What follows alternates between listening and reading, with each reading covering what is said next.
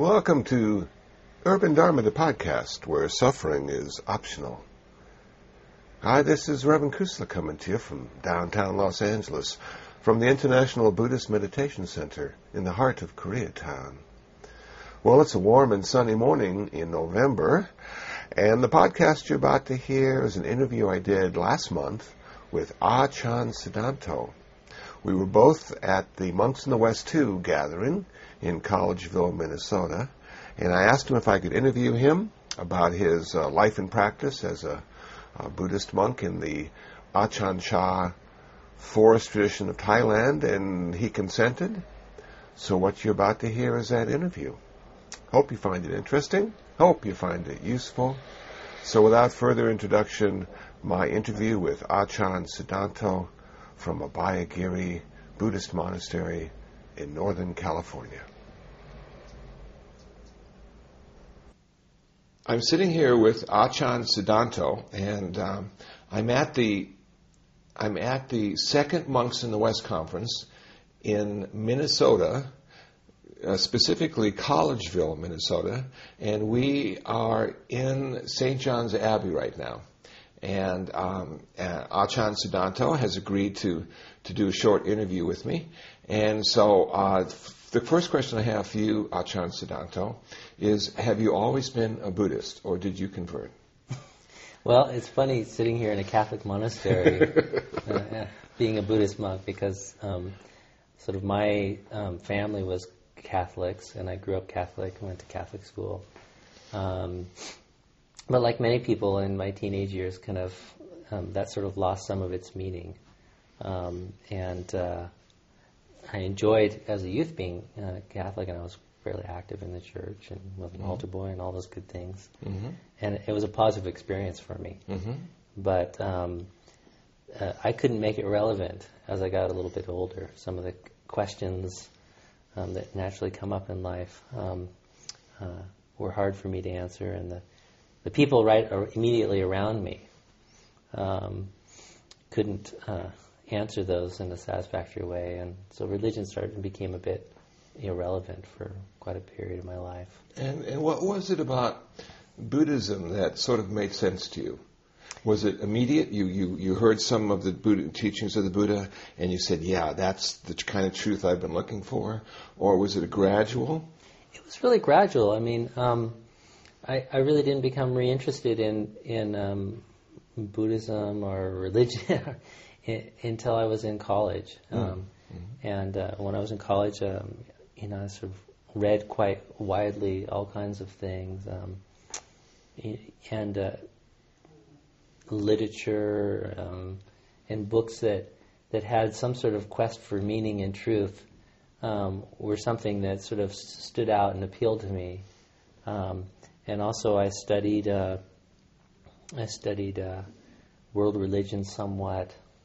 Um, I was an art major, hmm. so I took a lot of art history, and one of the classes I took was uh, Indian art history. And uh, through that, I you study the religions that were prevalent in India, okay. um, namely um, the Vedic traditions or mm-hmm. Hinduism, Buddhism, mm-hmm. um, and Islam. Mm-hmm. And uh, in the context of an art history course, you don't go into those in depth. Mm-hmm. Um, but I had a great interest in Eastern religions, and that gave me a bit more of a push to kind of start reading and understanding more, um, in particular, sort of Hindu teachings and Buddhist teachings. Mm-hmm. Um, and uh, I did a lot more kind of reading, and and I was very interested in in in particular the the theology of that mm-hmm. uh, and those religions of the East. Um, as well as the, the promise that they held um, in terms of an individual who's seeking kind of deeper meaning and truth in life, mm-hmm. um, has an access to a set of practices, in particular meditation and yoga, um, that can help further that sort of search for meaning and truth.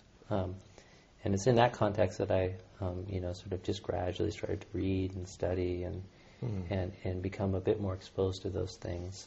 And then after I, uh, I did a little bit of a training in yoga at that time, mm-hmm, mm-hmm. and in my yoga class we learned a little bit about breath meditation, and fortunately, I had a good experience with it.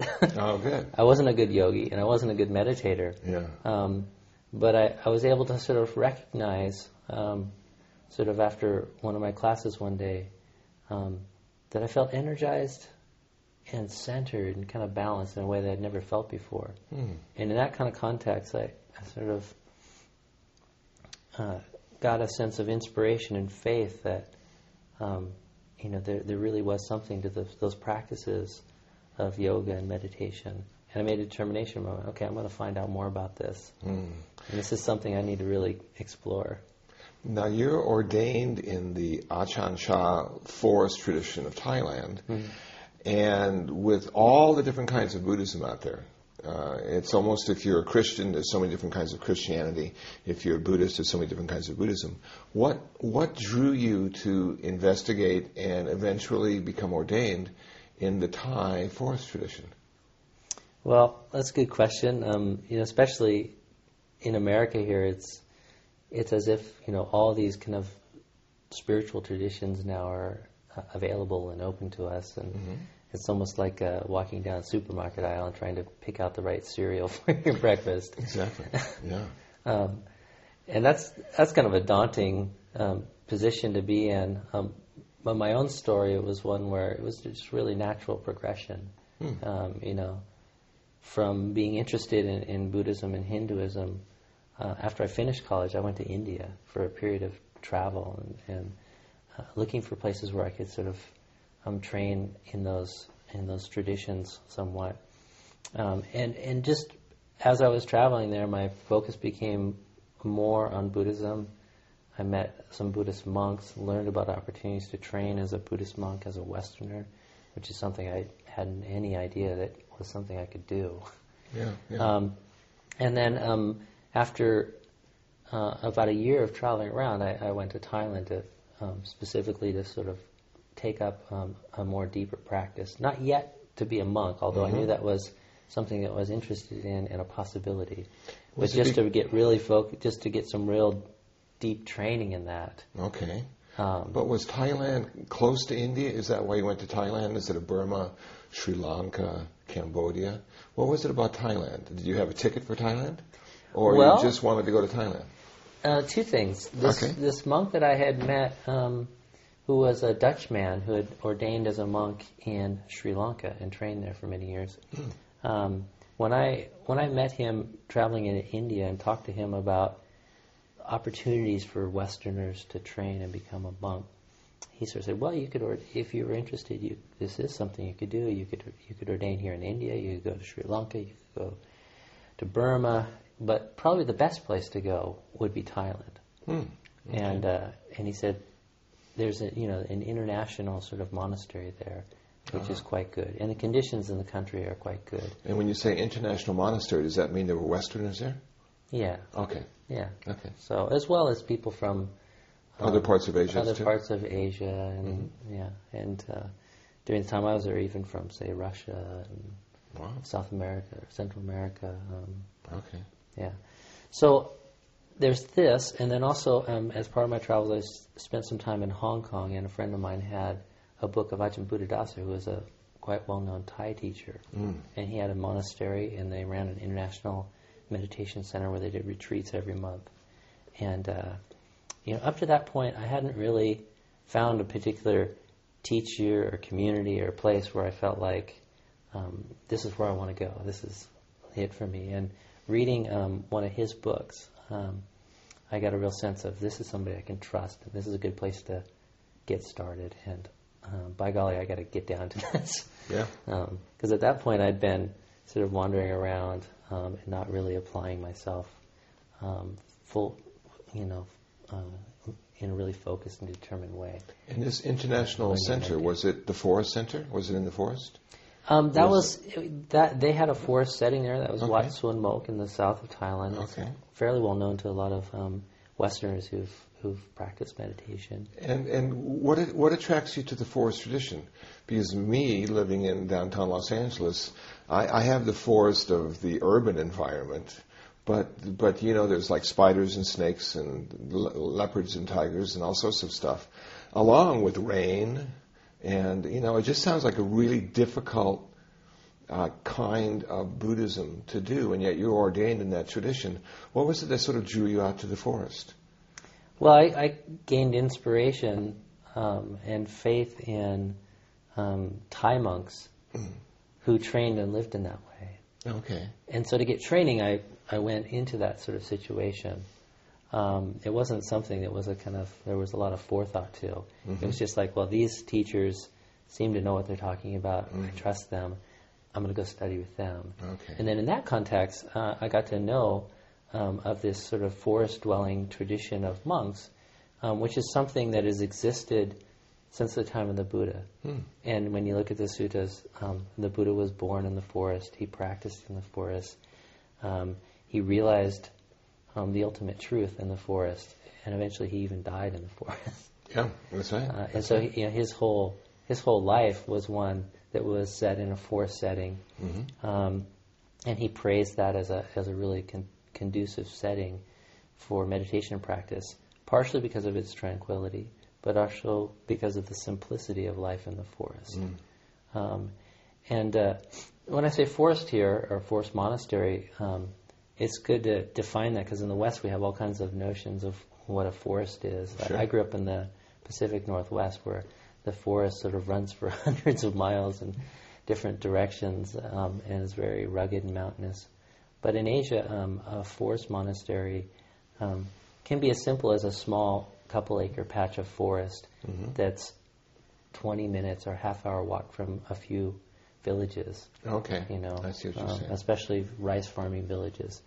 And so you're not completely sort of out in the wilderness, mm-hmm. um, but you have a, uh, a setting that is natural, that's quiet, and somewhat removed from the hustle and bustle of village life or city sure. life. Mm-hmm. And uh, th- I really came to find that that, that presented a, a wonderful sort of balance mm-hmm. between the extremes that spiritual seekers can often look for, which is um, a completely hermetic life or a completely sort of engaged life. Yeah. You know, sort of right in the middle of the city with all yeah. that that entails.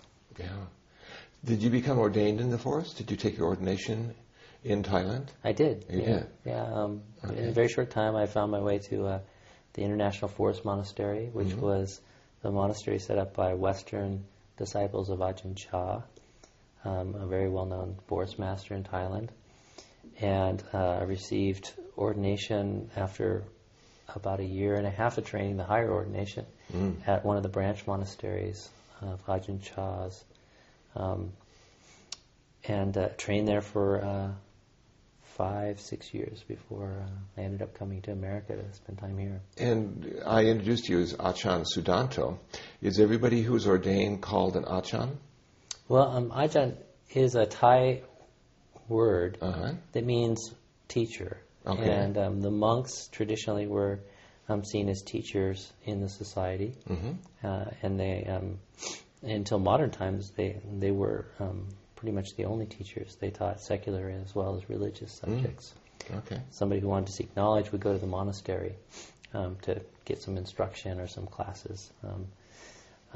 Um, um these days, the the term is is broader than that. So even a school teacher.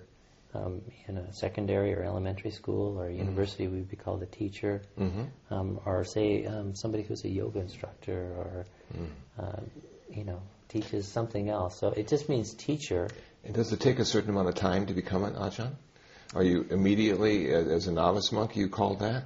Sometimes. Okay. Um, actually, okay. it's in, in Thailand because monks have traditionally been the teachers. Mm, okay. It can be used in a really co- colloquial way to, to refer to um, a monk. Mm-hmm. Um, but somewhat it's reserved for monks who have made a deeper commitment okay. to monastic training and especially more um, senior monks who are uh, often in the position and have the responsibilities of teaching people. Okay. Uh, amongst the Western monks, they kind of reserve it um, um, for monks and nuns who have done at least 10 years of training. So you've had 10 years at least of training then, and that's why you're called, known as Achan Sudanto. Yeah, I received my higher ordination 12 years ago. So okay.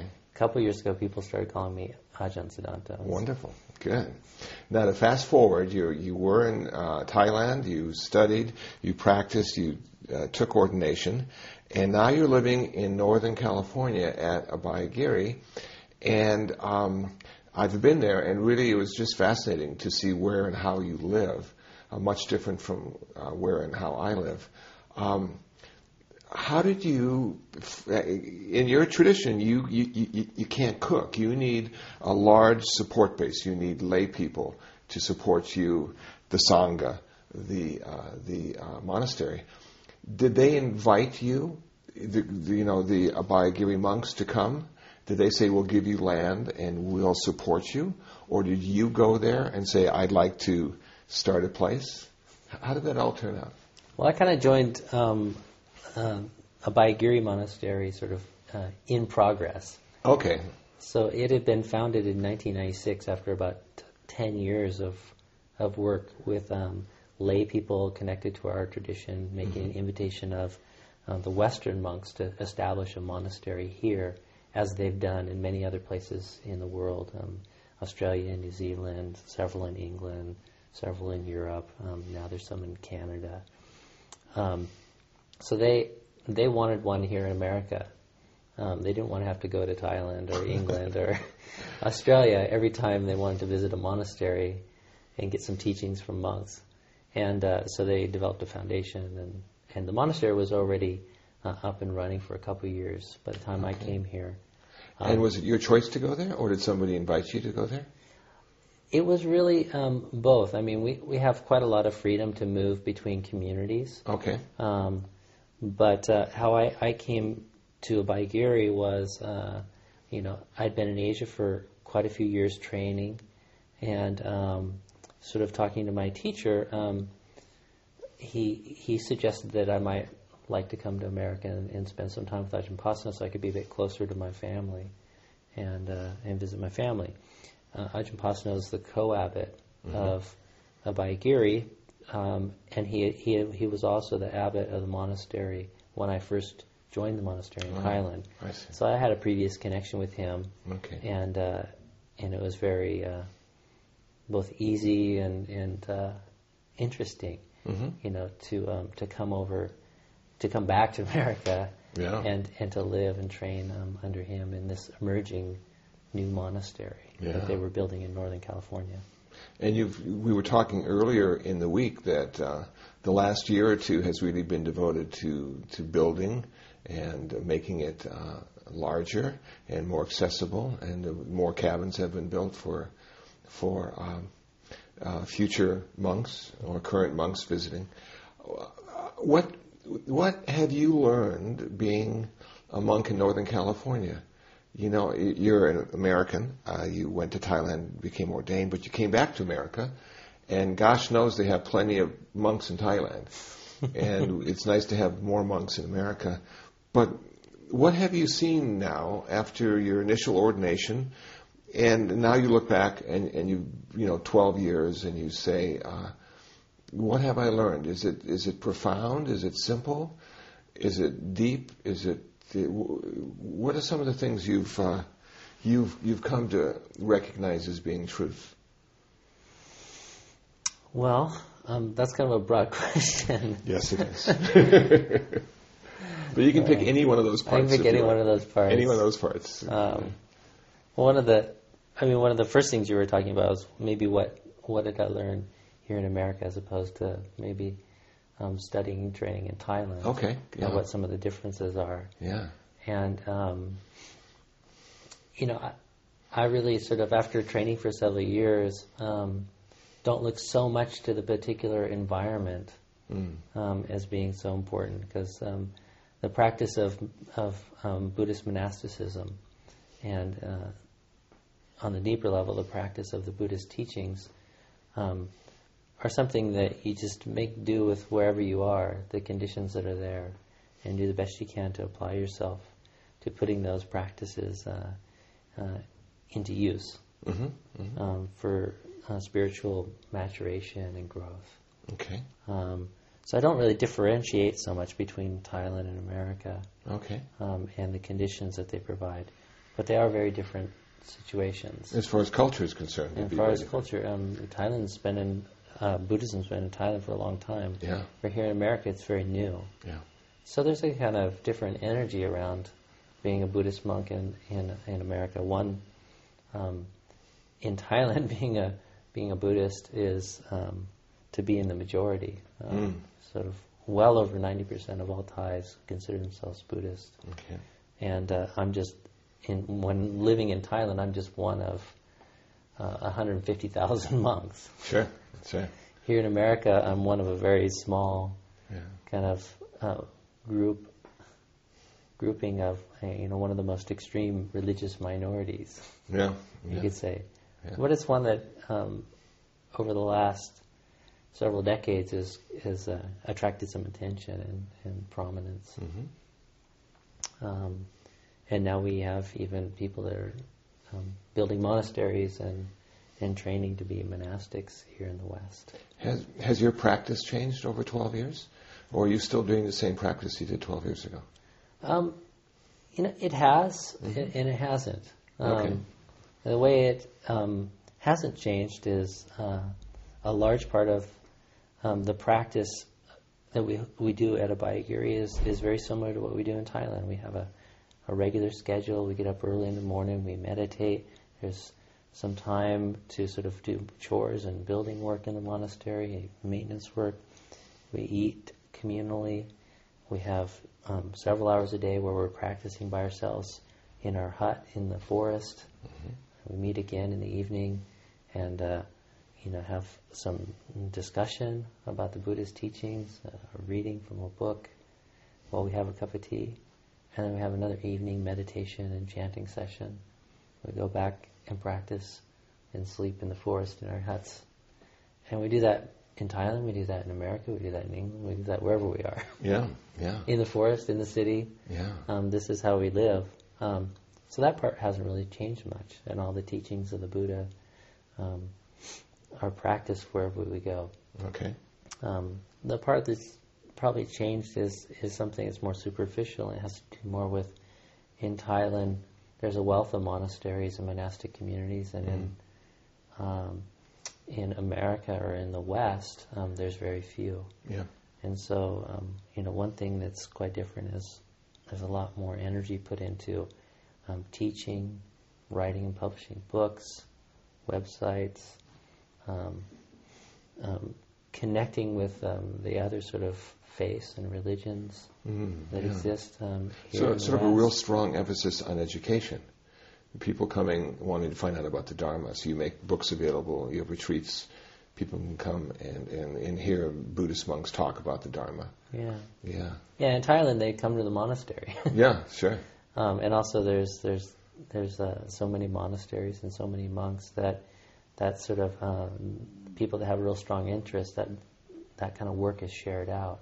Yeah, and, and, it's been there for such a long time. Yeah. There's so many monk, more monks over there that the Buddhism to a lot of Americans, a lot of Westerners, brand new religion for them. Yeah. Never even thought about it. So I, I bet you get a lot of people who just don't even know the basics. And you know, what are the Four Noble Truths? What's the Eightfold Path? Yeah.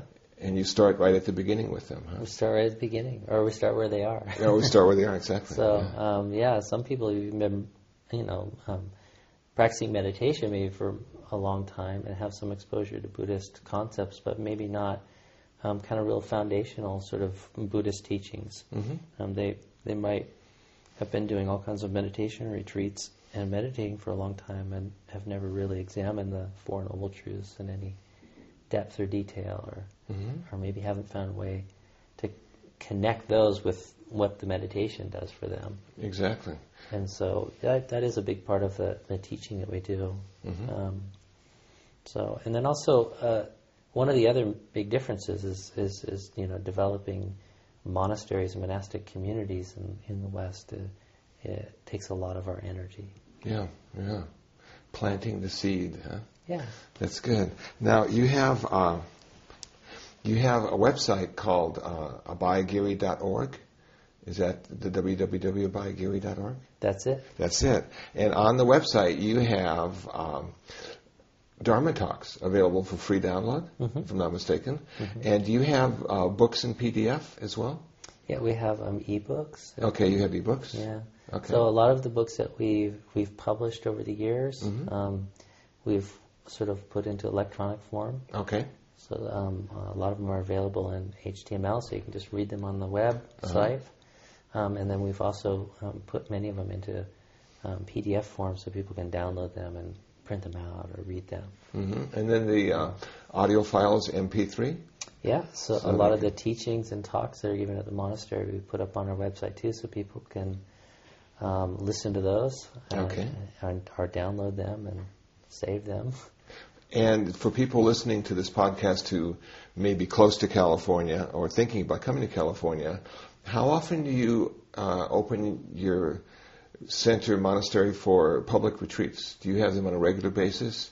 Public teachings where people can come and listen in person? Well, we have um, the monastery is is not really uh, a kind of closed resource. It's a public and an open resource. Okay. In in in Buddhism, and so we always are open to the public. Okay. Um, year round, and we and we have different ways that we share the monastery with people. Um, you know, we have public talks twice a week. Once on the lunar quarter, which follows the kind of quarter phases of the moon, mm-hmm, mm-hmm. Um, and then also on Saturday nights. Okay. Um, but also the monastery is open all the time, so we have neighbors and people that live in the area who come uh, either on a daily basis or an occasional basis to join in our meditation. Okay. Um, one of the uh, other common ways people participate in in the monastery um, is they'll come for a residential sort of stay. We don't have retreats at the monastery, mm-hmm. public retreats, um, but there is an opportunity for people to come and stay in the monastery for a night, a week, a month, or even longer. Mm-hmm. Um, and so people contact us from all over the country. So the um, best way to find out about that would be to contact your uh, monastery through the website to see what the availability is that type of thing?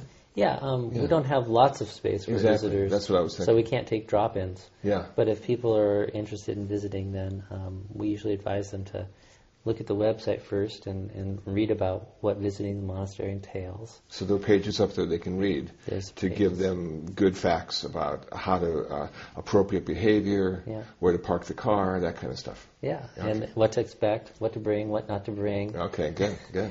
And then um, and then there's an email address uh, of the guest monk. So okay. one of the monks in the in the monastery has the job and the responsibility of coordinating um, all the guests Wonderful. coming and, and going and Setting up accommodations for them and answering all the questions that they have about coming and going and what's on offer at the monastery.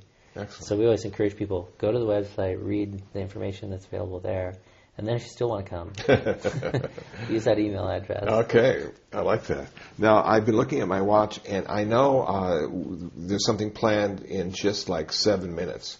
So I don't want to keep you from that, but I, I, want to thank you for taking the time at this conference to sit down with me and just do this really quick uh, discussion, chat on on your life as a monk, and, and, hopefully people listening to this found it interesting and useful. And if they're curious about Abhayagiri and the Forest Thai tradition, uh, www.abhayagiri.org. Could you spell Abhayagiri for me? Yes. So.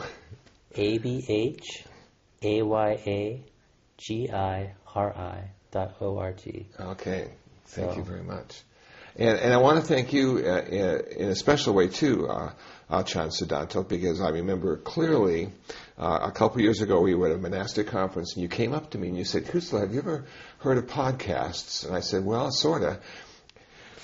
And you said to me, well, have you ever thought about doing one? Because I think, you know, maybe the way you talk about Buddhism or, or that kind of stuff would be interesting to people.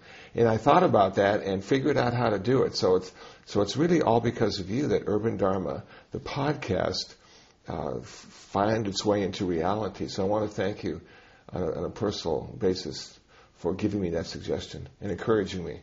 Well, you're most welcome, and I'm glad you've taken it up because uh, I do think people really appreciate your take on Dhamma. Oh, thank you. It's good. And and again, thank you again. And I guess until we see each other later on this afternoon, have a good afternoon. Thanks. You too. Well, that's it. That was my interview with Achan Sudanto, a monk at Abhayagiri Buddhist monastery in Northern California. Hope you found it interesting. Hope you found it useful. If you'd like to know more about me, please visit my website, kusala.info, K-U-S-A-L-A dot info. If you'd like to hear more interviews and Dharma talks, uh, please visit dharmatalks.info. That's dharmatalks.info.